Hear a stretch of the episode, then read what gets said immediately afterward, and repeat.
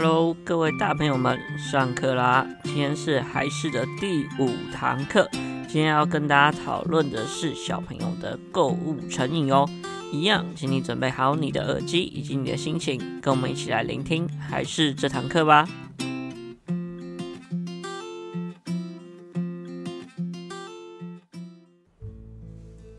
Hello，大家好，我是孩事的木须老师。那今天呢，最主要要跟大家来讨论一个议题哈，就是不晓得大家有没有遇过一个情况，每一次啊，我们只要带小朋友出门的时候，小朋友只要看到我玩具就会想要吵着买，有没有？然后再偏激一点的小朋友，他甚至会用哭的方式，以及呢，他有可能会倒在地板上，一直哭哭闹闹的吵着要买玩具。那不晓得大家有没有遇过这样的事情？会这样子跟大家来询问的话，最主要是之前我在上课的时候有跟一个家长聊天，然后他就有跟我讨论这样的状况。然后那时候呢，他的儿子大概是三岁四岁左右，然后这个阶段，然后他就突然会发生说，就是他出去只要有看到玩具，就是会吵着买，然后一不如他的意的话，他就是用哭的，就是哭的那种伤心欲绝，好像没有买到这个东西。他整个的人生就不完整了一样，一直哭天喊地的，然后结果到最后，每一次妈妈就妥协了之后，买回家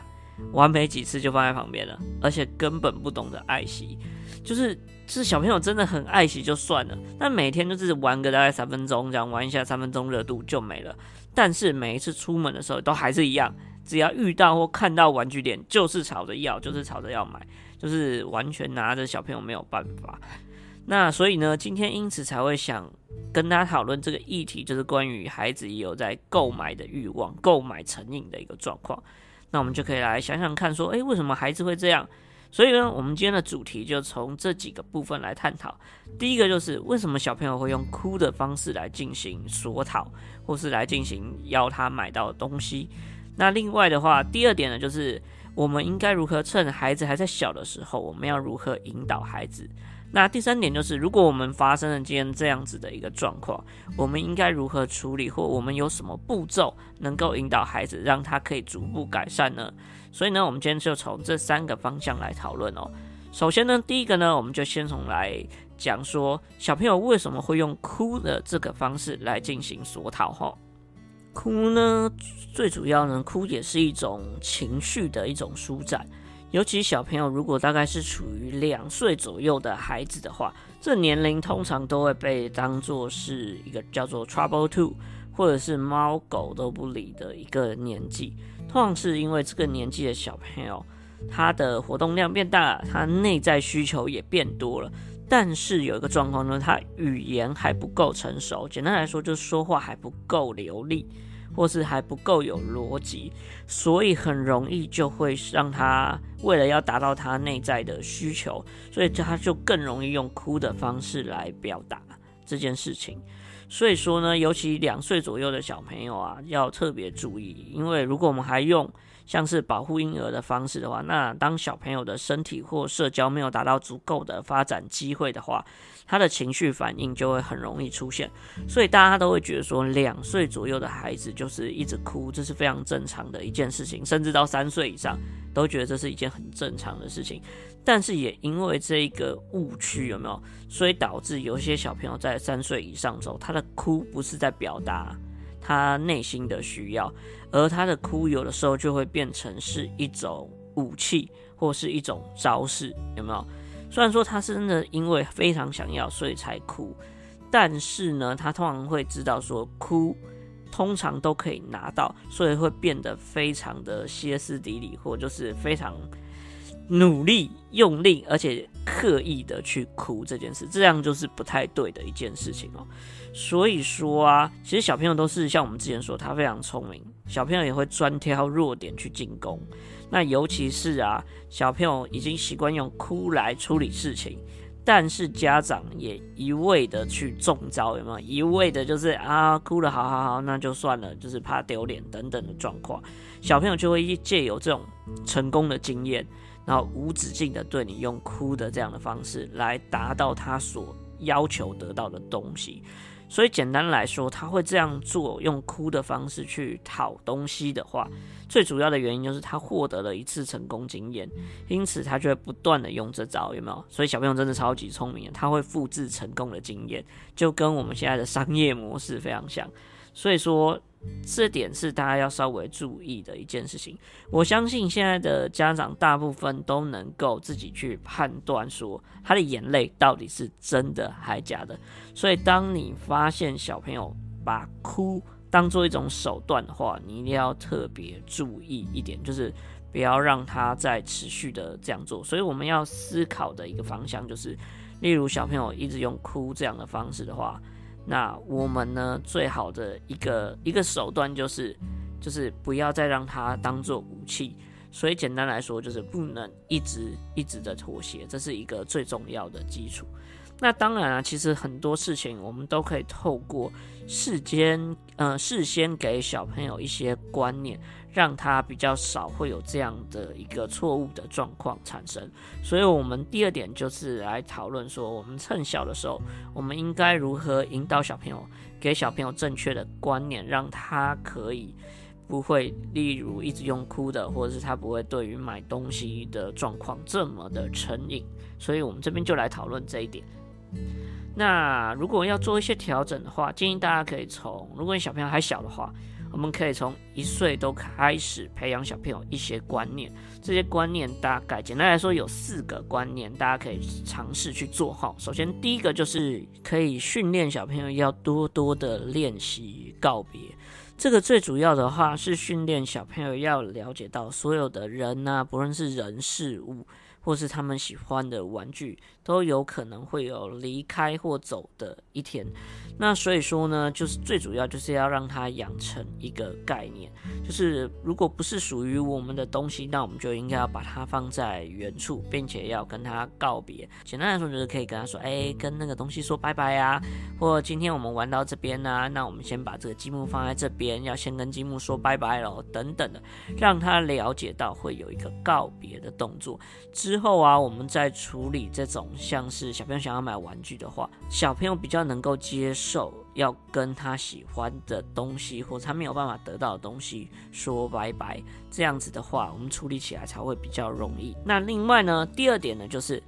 麻烦一岁左右的小朋友啊，都不要什么事情都帮他，要让他练习开始收拾玩具，可以吗？因为收拾玩具最主要就是要让他要了解到。每一个玩具都是非常宝贝的，要好好珍惜，要好好的收好。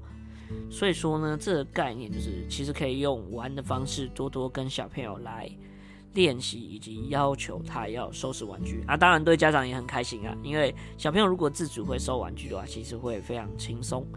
那在第三点的话，小朋友的玩具就算坏了的话，也不要太简单、太任意的就把它丢掉，可以吗？这其实跟刚刚的概念一样。如果我们要让小朋友养成爱护玩具这件事情的话，那我们就不应该任意的丢弃所有的玩具。所以呢，像这样就算坏了，我们也可以陪着孩子来进行修理，然后以及想办法跟小朋友一起讨论，就跟现在的 Steam。大家应该有听过 STEAM 的一种做法，很像，就是我们可以透过手作的方式来认识，不论是认识材料也好，或者来训练他的动手能力进行修补，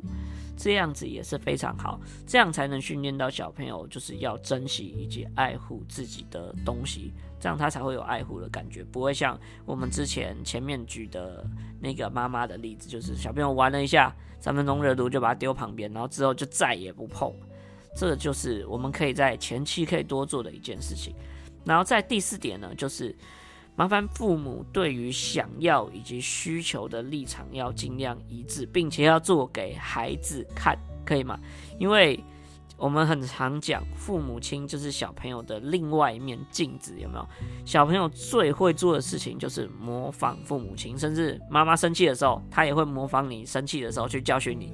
所以呢，所以言行举止都非常重要。因此呢，在这边的话，就会建议家长要教导小朋友去分辨，就是透过你自己的身教来教导小朋友去分辨什么是想要的东西，以及什么是需要的东西。所以建议家长呢，也可以多带孩子去看一些嗯、呃、大卖场啊等等的部分，然后表现给孩子看，说什么东西是需要的，什么东西是想要的，而想要的我们可以之后再买，那需要的东西呢，我们再进行购买。所以呢，以上这四点呢，就是提供给各位父母亲，可以先简单的，例如孩子小的时候，可以给他一些概念。那如果现阶段呢，我们现在讨论就是现阶段，如果小朋友已经开始比较大一点了，那孩子会这样做的话呢，我们应该要怎么做？怎么样处理当下的事情？首先呢，我们会分成几个步骤来做。那第一点呢，就是在出门前我们要做的第一步，就是先跟他做好约定。我相信。各位家长都懂这道理。例如说，我们今天要去一个地方玩，然后他一定会有卖玩具的地方，然后又不想让孩子买玩具的话，那家长一定都知道要先跟小朋友做好约定。例如，今天要去百货公司，我们就可以先跟他说：“啊，我们今天要去百货公司，但是我们不能买玩具哦。”等等，类似这样子的话，我相信家长也都会做这件事情，让孩子先有个心理准备嘛。但是家长。很常会犯一个状况，就是他的约定可能是长这样。例如，妈妈就会说：“那我们今天先约好，今天不能买玩具哦。那你有遵守约定的话，我们下次还会来。那如果你没有办法遵守约定的话，那我们以后就再也不来了。你能遵守约定吗？”这样子的方式去问孩子。但是这样子的约定会有一个问题，就是这边有一个小错误，就是在跟小朋友约定的时候啊，一定要做到自己做得到的事情，可以吗？这是大家要去思考的一件事哦。因为很多人都会讲出一些他可能之后做不到的，因为你不可能之后都再也不来百货公司或再也不去玩具店嘛。所以说呢，麻烦要用一些自己说得到，然后也做得到的事情来做约定，可以吗？例如可以说。好哦，我们今天不能买玩具。那我们你遵守我们的约定的话，我们下次还来。那如果你不能遵守的话，我就会马上带你离开等等的之类是做得到的约定。这样子的话，这个约定才会是有效。所以呢，在出门前第一步就是做好有效的约定。那在第二步的话呢，当我们到达那边的时候啊，很多家长就会。担心孩子看到了玩具就会开始哭闹，就会开始要啊，然后所以就会刻意带小朋友离开那个地方。但我觉得第二步的话，就是要尊重，然后让孩子去观赏他想看的东西，可以吗？因为呢，其实我觉得家长要让孩子多去了解他想要的玩的东西到底长什么样子。因为呢，其实有的时候他主要会让他想要去买的原因，是因为他的好奇心的驱使。所以其实呢，我建议家长可以陪着孩子，让他的好奇心来带领我们一起去了解他为什么想要这件事情，然后也可以跟孩子玩一下，又有试玩可以玩一下，或者是来了解这个孩这个东西的玩法。所以说呢，麻烦不要。就直接刻意带走，或者是看到了还是不给他去看，那尽量可以满足小朋友的好奇心以及一些他求知的欲望，这样他比较能够不在他好奇心的驱使之下，一直想要朝着你去买玩具。的这样的一个状况产生。可以吗？所以呢，这边的话，第二步我会建议家长，如果小朋友真的看到，那也尊重小朋友，让他可以去稍微看一下他想要的东西，甚至可以一起做讨论。那第三步的话呢，这时候小朋友就会开始暗示你说他想要买这个东西，例如他就会一直跟你说：“哦，妈妈，我好喜欢这个东西哦，或者说那个是什么，我好想要看看哦，可以再多看一下等等。”哎。这些小暗示就是其实小朋友他想要买的一些动作，所以这时候呢，第三步麻烦大家要注意到，就是可以做一件事情，就是要坚定自己的信念，但是不要生气，可以吗？因为有些家长他一定都听得懂小朋友这些暗示嘛，对不对？所以这时候有些比较急的家长，他就会直接跟小朋友说。不行，然后马上就会想把他带走，或者是会生气的跟孩子这样说。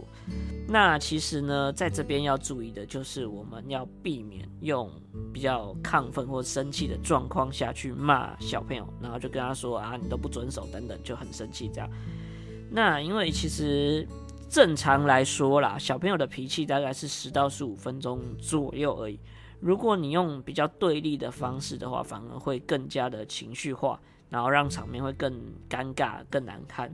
所以呢，建议家长这边呢，可以先认同或感同他的身受，但是呢，我们要坚定一些原则。例如，我们前面已经跟他做好约定了，我们就可以说：“哦，妈妈知道你很喜欢，这看起来也很好玩，但是我们之前有说好，今天不能买玩具哦，这件事情来强化你的原则，但是绝对不要生气。”那之后呢，小朋友。一些比较呃比较激进一点的小朋友，他就会开始说，可能就会开始哭，或者是说用就是我们刚刚说哭当武器。这时候呢，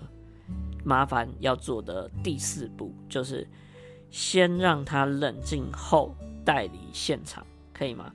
不要因为他就像我们之前说，不要因为他哭，然后我们就妥协就买了，可以吗？因为他之后有这样成功的经验。就会把它当做是武器，所以说呢，不要因为怕丢脸，然后小朋友在地板哭就妥协了。麻烦妈妈这时候要再一次跟小朋友讲明原则，就跟他说好，我们今天之前有约定过，然后我们刚刚也讲过了，今天有说好不买玩具，我们要遵守，这样我们下次还会再来。如果你不遵守的话，我们可能现在就要离开喽。就是以一个比较平缓的状态来跟他讲，也借此让小朋友可以稍微冷静一点。那我们可以蹲下来跟小朋友讲，安抚小朋友说，我们现在的想法以及我们的原则以及我们的立场是什么。当他稍微冷静，或者是说他还在呃比较亢奋的一个状况之下呢，我们可以先暂时带他离开这个伤心地。简单有一句话就是，通常会触景伤情嘛。所以说，我们简单的先稍微安抚小朋友之后呢，简单的沟通之后呢，我们就可以先带着他离开这个地方，或是转移焦点，慢慢的带离现场，然后再让孩子的情绪进行更稳定的状况，然后再进行沟通。等到孩子了解你的想法跟立场之后，然后他也不再哭闹的时候呢，我们可以再回去看玩具，并且要跟玩具说拜拜，这样才可以让孩子可以学习到要自我去调整。然后也可以加深他对这个事情爸爸妈妈的处理态度，这样小朋友之后呢，才可以自我管理才会越来越成熟一点。那家长呢，也可以一步一步的让孩子脱离这种每一次就是要哭闹，然后去要玩具的一个状况，可以哈。但家长也必须要了解到一点，就是这也是教小朋友都不是一触可及的。可以吗？要多几次的这样子反复的操作，让孩子了解到说，呃，我们想要的都不一定等于是我们需要的，这样才能真正的解决问题。所以呢，我们简单的重整一下，如果现阶段你的小朋友会用这种哭泣的方式，然后一直想买东西来吵你的话呢，我们今天讲的步骤就是，第一个要先跟他做好事前有效的约定。然后第二点，到那边的话，如果小朋友有在看到的话，麻烦可以先让他去看。当他开始要吵的时候，我们要先开始先认同，并且坚定的告诉他，可以吗？先坚定的告诉他原则。之后呢，小朋友如果有哭闹的状况出现的话，要先让他冷静下来沟通，然后再来先带离现场，让心情更加平复之后。再重回现场做告别的动作，这就是简单的跟各位家长讲一下我自己习惯的做法是这样。那麻烦各位爸爸妈妈要稍微呃铭记一下，就是我们尽量要减少用责备的方式去面对哭泣这种招式，可以吗？而且呢，尤其在小朋友情绪失控的时候啊，不要急着跟他讲道理。重点是先让他冷静下来，然后之后呢，等他冷静之后，我们再秋后算账，不是啊，就可以冷静之后再跟他讲说为什么我还要这样做，可以吼。好，那这个呢，就是我们今天针对小朋友他的购物成瘾，以及用哭闹的方式来索讨的内容呢。那喜欢我们的内容的话，麻烦帮我们多多分享，以及按赞我们的粉丝团，还有追踪一下我们的频道喽。那我是还是的木须老师，如果你有其他的问题，可以到我们的粉丝团留言，那我也会针对你的主题来做一些不一样的我自己概念的讲解哦。我们今天就到这边结束喽，拜拜，下次见。